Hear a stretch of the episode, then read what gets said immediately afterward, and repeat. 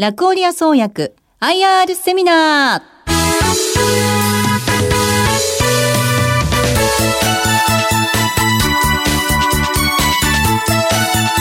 この番組は証券コード4579ジャスタック上場ラクオリア創薬株式会社の IR 活動の一環としてお送りします。お話はラクオリア創薬株式会社代表取締役社長谷直樹さん、聞き手は井上哲夫さんです。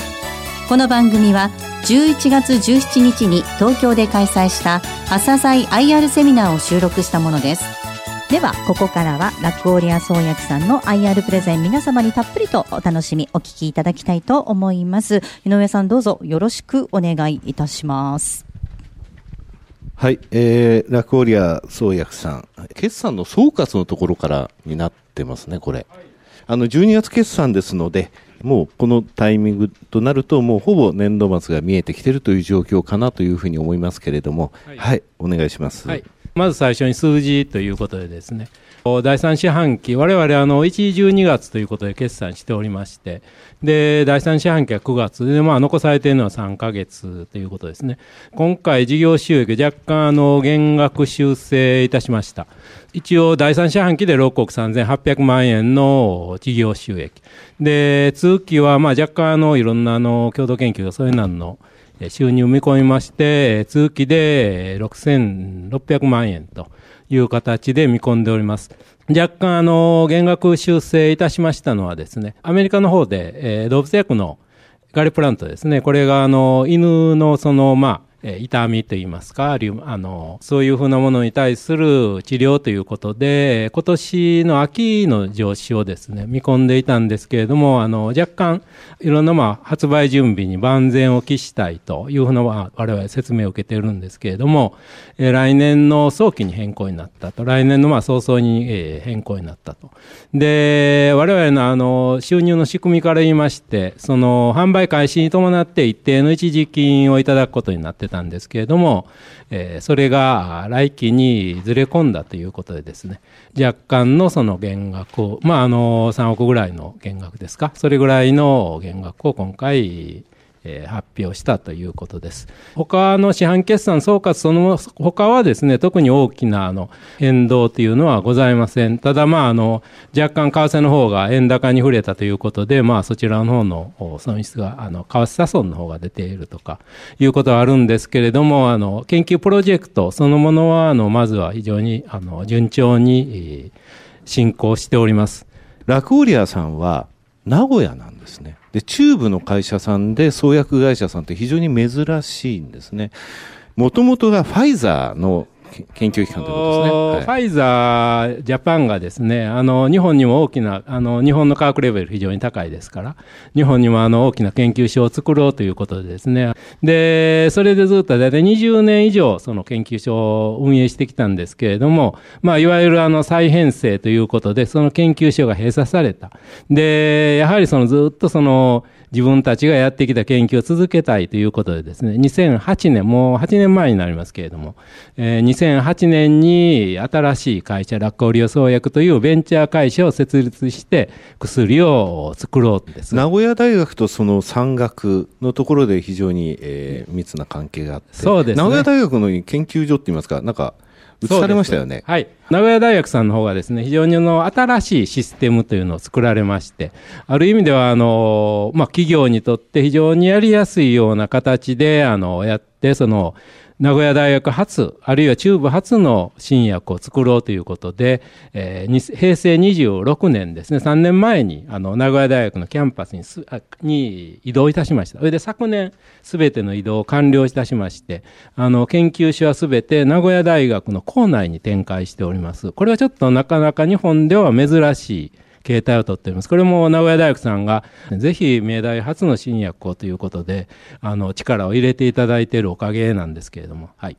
あと京都大学の iPS といいますと山中教授ですけれども、 そうですね、そちらとも一緒にやられてますね。京都大学の iPS さんの方ともですね、むしろ創薬の方に iPS 細胞を使いたいということで、それでいろんな会社でやっておられるんですけど、我々も実はiPS さんとはいろいろお付き合いがありました。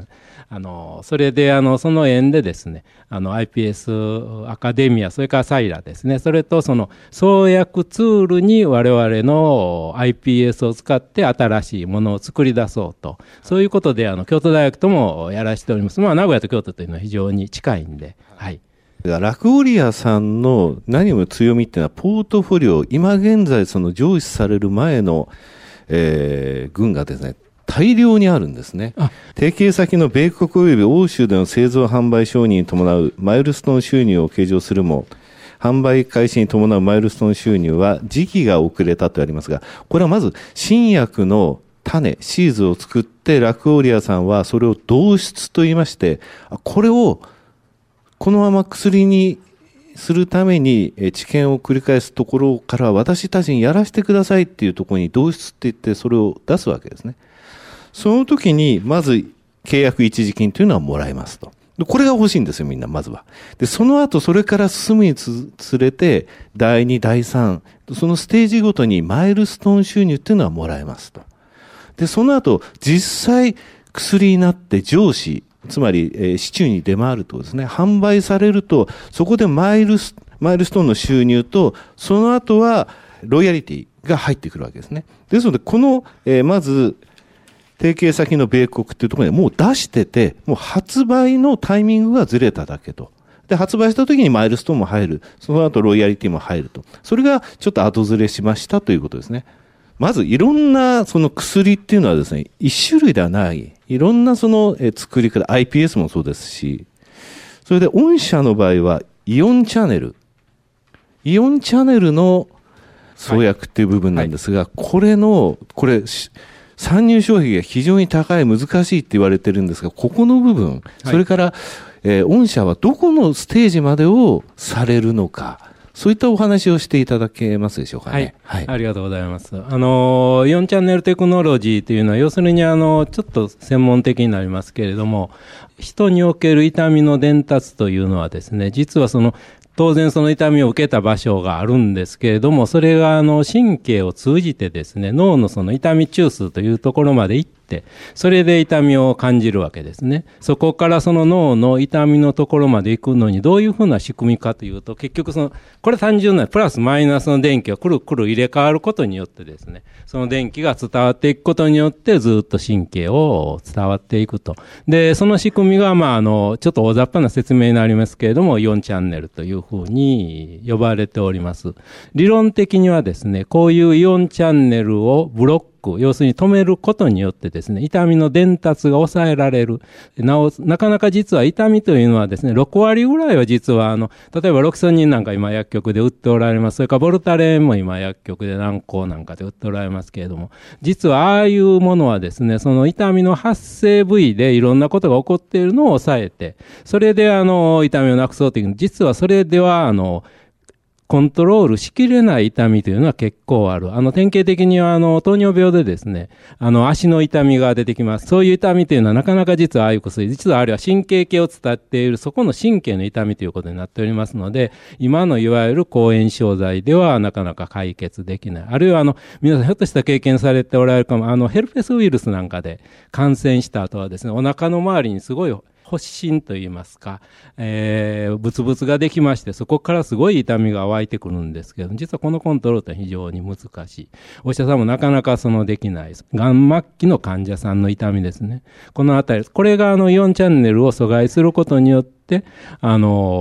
その痛みが解消されるという、そういうふうな我々、これをもういろんな会社が実は追いかけてるんですけど、なかなか実は難しいというのはですね、ちょっと手前味噌になりますけれど、このイオンチャンネルのテクノロジーというのは非常に職人的なテクノロジーでですね、非常に10年ぐらい経験を積んだ人じゃないとなかなか正確な結果が出せないと。で、我々そのテクノロジーをずっとファイザー時代から培っておりましたんで、そのテクノロジーを評価していただいて、今痛みの薬を今一生懸命作っているというところなんですけれども。で、これはもう本当に20年ぐらいいろんな会社さんが追いかけておられまして、はい、で、我々ようやくこれも先走ると怒られるかもしれませんけれども、M8 拮抗剤というのを今回初めてそういう候補化合物を作り出しましてですね、はい、学会で発表いたしまして、非常に注目を浴びているというところなんで、ここに出ておりますね。はい。先ほどお薬の元シードを作って、それからまずその薬品会社の方に導出して契約一時金、それからマイルストーン、はい、ロイヤリティというふうに言いましたが、はい、もう一つ実は収入項目で、創薬会社さんの場合あるんですね。で、それが研究協力金収入というものですけれども、はい、共同研究をしてお薬の方の段階行ったときはまたマイルストーン収益とか、ね、ロイヤリティももらえるということですね。医薬品の開発というのは非常にお金がかかる、ね、まあもう数十億ではもう全然効かなくって、はい、数百億、場合によってそれを上回るような、そうすると我々ベンチャーとしてはですね、そこまでとてもその資金が続かないということで、ある段階でまあ権利をお渡しする。ただしそれは我々が、はい、これはまあちょっと専門で知的財産、我々の知的財産ということなので、当然それに見合った形での収入というのは、これずっと最後の方までその特許がある限りですね、いただくということになっております。はいはい、そうで、非常にその知的財産というか、まあ特許って言いますか、そういったところを取られるのに非常に熱心な会社さんですね。そうですね。これはまああんまり話を飛ばすのはいけないんですけれども、大学なんかは非常にその知的財産を取るのが難しい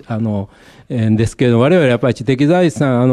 大体今1億円ぐらいをですね、毎年1億円ぐらいを実は、特許の維持、それから出願ですね、それからいろんな特に特許の場合はですね、医薬品の場合は2本だけ抑えても全然意味がない。そうですね。で、これがまた高いんですね。5大特許権ってありますけどもね。はいはい、日本、アメリカ、ヨーロッパ、中国。よく、はい、特に小さな国ほど非常に特許の維持量が高くなってきますので、はい、まあそういう意味でも、ただ我々はやっぱりそこを惜しんでいてはですね、既存の製薬会社とのライセンスの話でもですね、まず向こうの製薬会社さんはどれだけ特許を抑えているか、ね、しかもどれだけ国を抑えているかの、まず見てこられますので、はい、特許ってありましたけど、一番上のところ、英国で継続実施臨床試験というふうに、はい、この物質特許はもうすでに5大特許庁に、日本、ね、アメリカ、ヨーロッパ、はい、中国および韓国ではもう取ってるんですね。はい、ですから特許というのはですね、これ実はいろんな考え方はあるんですね。特許をもっとオープンにしろとか、はい、電気業界さんはむしろ特許をオープンにする方向なんですね。ところが医薬品というのはむしろ特許はこれは独占的な利潤、要するに競争相手を排除するための非常に重要な道具というふうに考えておりまして、はい、でその5大国で成立しているということはですね、5大国では誰も真似ができないということを意味しております。はい、ですからそういうことが特許は特許というのは出せば通るというものでも、はい、ございませんのでですね、非常に厳しい審査を経た上で成立しておりまして、はい、そのあたりも我々のそういうふうな特許部門というのが非常に力をつけているということの証拠というふうにご覧いただければと思いますけれども、ね、この一番上は下痢型過敏症、ね、過敏症、超症候群、はい、でこれ一旦いわゆる寛解する治癒するんですけど、なかなか例えば下痢が残ったりとかですね、そういうのは非常に困っておられるんですね。で我々は潰瘍大腸炎直接治すというんじゃ、あれは持ってないんですけれども、その後で起こってくる非常にしつこい下痢ですね、はい、これに非常にいい効果があるだろうというふうに考えておりまして、で英国の方は非常にこういう実は臨床試験がある意味でやりやすい、国でしてですね、これ自己免疫に関わる部分と関わってるということですか？そうですね、いわゆる免疫性の疾患です、はい、ですからよく原因はわからないんですけれども、で2番目マイケル J フォックス、マイケル J フォックスといえばバックトゥーザフューチャーの、ただしパーキンソン病で苦しまれてるとそうですね、そのためのお薬のための材料。そうです。ご存知の通りアメリカっていうのはね、はい、そういう成功された方が非常に大胆、まあ、ビル・ゲイツさんが一番典型的ですけれども、で特にそういう病気の方のためにということで、これはパーキンソン病の治療ということで非常に力を入れておられまして、バージニアコモンウェルス大学という先生がですね、我々の薬に注目していただきまして、パーキンソン病の患者さん、非常に消化管の運動が弱ってきますので、はい、でまあ、典型的には便秘なんですけれども、それにおそらくこの薬非常に効く可能性があるだろうということで、今でこのフォックス財団さんから、お金をいただきまして、助成金いただきまして進めております。はい、でもこの薬は CJ ヘルスケアにこれも導出済みなんですね。そうですね。ただそこのところ社長言われないとですね、はい、CJ ヘルスケアさんの方はですね、はい、実は RQ4 番の方にまずは全力集中ということで、はいはい、これについてはいろいろ基礎的な検討を今やっていただいている。まあ、10番のめどがつけばですね、またこの4番のめどがつけばですね、また10番の、ね、はい、これ4番とか言われてるのこの RQ の一番右側のところに数字がございますよね、はい、ここの数字のこと、ね、そうですね、実は医薬品というのははいろいろ一般名とかあるんですけど、大体我々の業界では番号で呼ぶのが通例になっておりまして、で我々の場合は RQ ですから RQ の4番とか10番とか、はい、でこの下の方にあるガリプラント、こういうふうに名前がついたものはもうこれはもう薬になるぞっていう状況まで来たものですね。そうですね、商標で、それでグラピラント、それから4番のテゴプラザンなんですけれども、これはこれもあんまり専門的な話してもなんですけれども、やたら実はそういう名前をつけてはいけないということになっておりまして、はい、これはジュネーブの方でですね、そういうことをコントロールしている WHO の下部機関ございまして、はい、でこういうふうな一般名をつけてもいいよというのはですね、かなりも薬としてなる見込みが強いねということになったときに、こういう一般名をいただけることになっております。こういう名前がついてる創薬会社さん、通常はやっぱり番号なんですね。となると、あ、もうこれはもう薬になるの結構近いぞというふうに思っていただければいいと思いますね。そうですね。WHO もかなり審査厳しいんで、はいはい、創薬ベンチャーとしては、特に日本のベンチャーとしても非常にまあ、ある意味ちょっと言い方変ですけど、誇りに思うっているところなんです。パイプラインが非常にリッチであると言いますか、飛んでいる。大体日本のベンチャーさんはですね、大体一つの医薬品にでもう最後までやられるというケースが多いんですね。ところが我々の場合、まあ、要するにファイザーがいろいろファイザーの研究所からいろんなパイプラインを引き継いだというのはそもそも土台にありますので、こういうふうにいくつか消化器領域では 1,2,3,4,5,6 という6個の化合物がそれぞれ並んでおりますし、イオンチャンネルの方で今申しましたように一つ新しいものを見つけているということで、医薬品というのはしょっちゅうドロップ落ちますので、でやはりこれはある意味で保険みたいなものですね。要するに一つが落ちても次の一つがというふうなところで、非常に製薬会、どの製薬会社さんもやっぱりパイプラインどれだけ化合物を持っているかというのはですね、これは製薬会社の将来の業績、それからいわば安全の保険みたいなものでですね、考えていただければと思いますけれども。この中で RH の4番、この右下、はい、カリウムイオン複合型アシートブロッカー、はい、ここの部分、もう導出されてますね、CJ ヘルスケアさんに、はい、ここの部分に、注力してほしいというふうに言われましたけれども、はい、これは逆流性胃腸炎といいますか、伊藤食堂の逆流性の、はい、新しい形のお薬ですね。そうですね。この逆流性食道炎というのは、まあ、もともとこの辺りの薬というのは、実は私が薬屋に入った時代はですね、胃潰瘍、十二指腸潰瘍ですね。これが胃酸が非常に過剰に分泌されることによって潰瘍ができると。で、それを抑えるということだったんですけど、今実は胃潰瘍、十二指腸潰瘍のどんどん少なくなっておりまして、で、むしろ今どんどん老齢化、まあ、高齢化に伴って増えているのがですね、胃酸が過剰に分泌されていて、それが食道の方へ逆流してくると、はいはい、それで非常に不快な胸焼け等が起こりまして、なかなか寝つけないと、はい、これ多分結構高齢の方多くってですね、これ歴史がありますよね。昔H2 ブロッカー、そうですね、タガメットですね、それから山之内さんがガスターを、その後も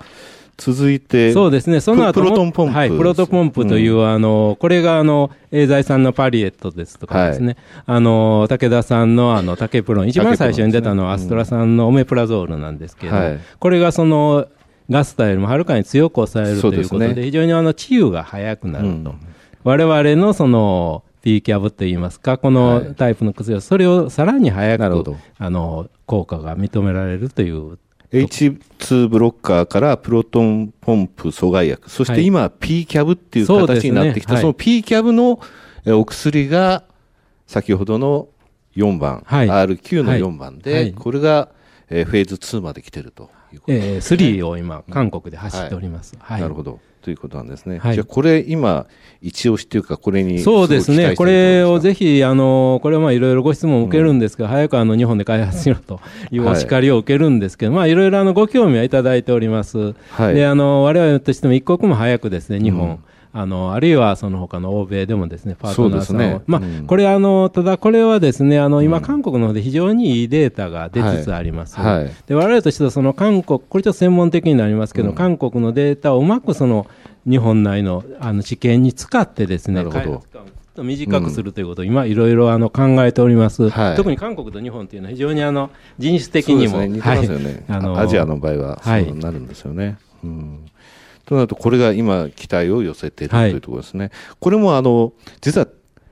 質問の中にもありましたけれども、武田さん一つ出してますよね。そうですね、武田さんがこのあれでは先行されておりまして、竹キャブというP キャブのキャブを使った竹キャブ。あ、それでキャブなんだ、はい、キャベジみたいだなと思ってたら結構もう発売して1年ちょっとですごい売れ行きになってるんですね。そうですね、医薬品の売りというのはですね、これもまあちょっとあれなんですけれども、いろいろ発売当初は実は処方制限というのがありまして、はいはい、そんな簡単に出してはいけないというような縛りがありまして、うん、薬局はなかなか処方してくれないんです、はい、うん、1年経ちますとこれはどんどん処方してくれる。それで、うん、竹キャブも方もですね、1年の方は割に低空飛行だったんですけど、それ終わりまして今非常に伸びておられるみたいですね、うん、その次を今走ってる人に、そうですね、はい、使われるための薬として今期待が集まっているということですね、はいはい、今後のそのなんて言いますかところをお話を聞きたいんですが、でP キャブの方は実は我々自身も日本でフェーズ1やりましたので、そういうこのあれを示してるんですけれども、はい、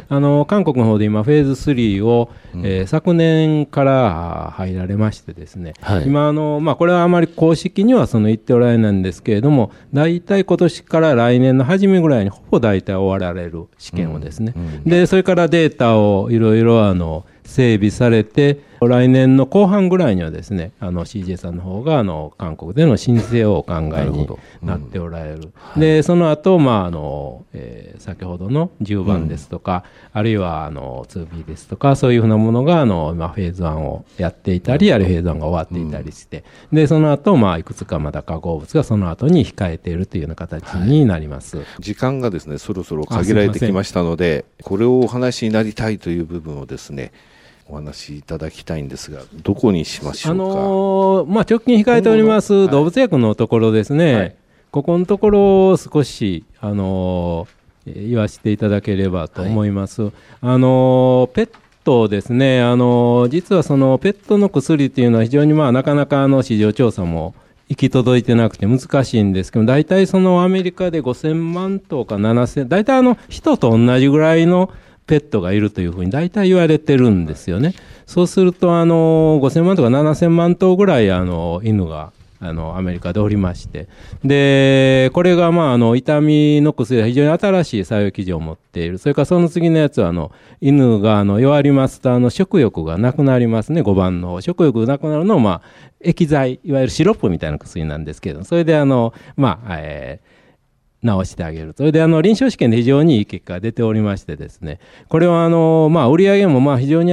数字的に難しいんですけれども、予測はですね新たなの方ではだいたいその米国でまあ50億円からもうちょっと上ぐらいを今見込んでおられます。でこれはまあ薬屋の常識なんですけれども、だいたい5%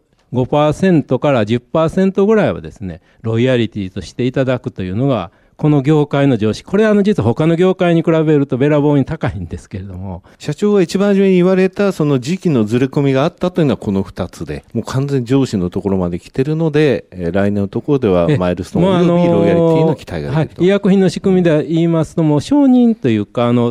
作って売ってもいいよというそういう許可を得ております。ただやっぱりいろんな販売準備、当然事前のサンプルの準備とかですね、はい、あるいは営業要員の手当とかそういうのと、うん、特にEP4 の方はこれはエランコというはいはい、イーライ・リリーさんの動物薬本と非常に提携されておられます。提携されましたね、はい、これ非常にすごいいいところに導出したなというふうに思ったんですが、はい、イーライ・リリーの動物薬を扱っているエランコ社と導出した新たな社が、この戦略的な提携を今年の4月に結んだんですよね。はい、そうですよね。ですから新たなだけではちょっと望みがたいような売り上げもですね、はい、エランコさんが加わることによって非常に大きな売り上げで出るんじゃないかと我々自身も非常に期待しております、はい、で続いてはこの人の部分でいうと、これはこの EP4 については丸石製薬さんの方に、そうですね、丸石製薬さんの方は今注射剤でですね、はい、やろうということで、少しちょっとどうしようかなというふうに考えておられたんですが、また大学と実はいろいろ共同研究やって、ちょっといろんな次の展開というのが見えてまいりましたので、はいはい、これも期待しております。これはまあ非常に副作用が少なくて、かつ効きがいいという特徴を持っておりますので、うん、はい、ラクオリアさんの場合はその日が近づいてきたなっていうのをみんなアナリスト等が言ってるんですよ。その日というのは、収益の黒字化に向けた、ね、ステップが着実に、積み上がってきて、パイプラインこれぐらいあるし、で実際上市されるし、次の導出もたくさんあるしということになってるんですが、ここら辺含めてですね、これからのその、どういうことをしたい、またどれぐらいの時期にどういうふうな数字っていますか、このところまで持っていきたいというようなお話をいただけるとありがたいんですが、はいはい、これが今度修正いたしました中期経営計画なんですけれども、来期は期ずれということもありまして、14億という売り上げを見込んでおります。で、我々ずっとこういう形でですね、売上的にはかなり低迷してですね、皆様ご迷惑ご心配をおかけしていたんですけれども、ようやく手前味噌じゃないんですけど、ようやくその浮上ですねそのタイミングに来たかなと考えております。そうですね、当期純損益って書いてるのはちょっと悲しいですけども、確実に水面上に出てくる、はいはい、これ1回出たら創薬会社の場合はもう勝ちなんですね。日本のベンチャーでここまで実は持ってくるというのは、まず稀というのはほとんどないんです。で、そういうところを我々もようやく見込める、もちろん今後いろんな不確定要因はありますけれども、はい、少しその水面上に、花を出せる段階が見えてきたかなというふうに考えております。大体どれぐらいの時期っていうのはなかなか言いづらいんですけれども、これを見ていただくと、損益分岐点とかがあって、2018年がかなり圧縮されてくると、はい、損失の部分がですね、そうすると、普通に考えると、次ぐらいを狙っているなというふうに見ていただければいいと思います。はい、投資家に向けてですね、個人投資家に向けて、はい、社長何かお話しいただきたいことを。本当にですね、はい、医薬品というのは非常に難しい業界でして、いろんな保険財政の問題とかあるんですけど、やはりそうは言ってもやはり病気で苦しんでいる方は非常に多い。それに我々全身全霊で取り組んでおります。やはり僕もずっと医薬品業界40年おりまして、薬の力というのは非常にすごいものだと感じておりますので、それに全研究員邁進しておりますので、ぜひご理解ご支援をいただければと思いますけれども。ここまではラクオリア創薬 IR プレゼン、どうもありがとうございました。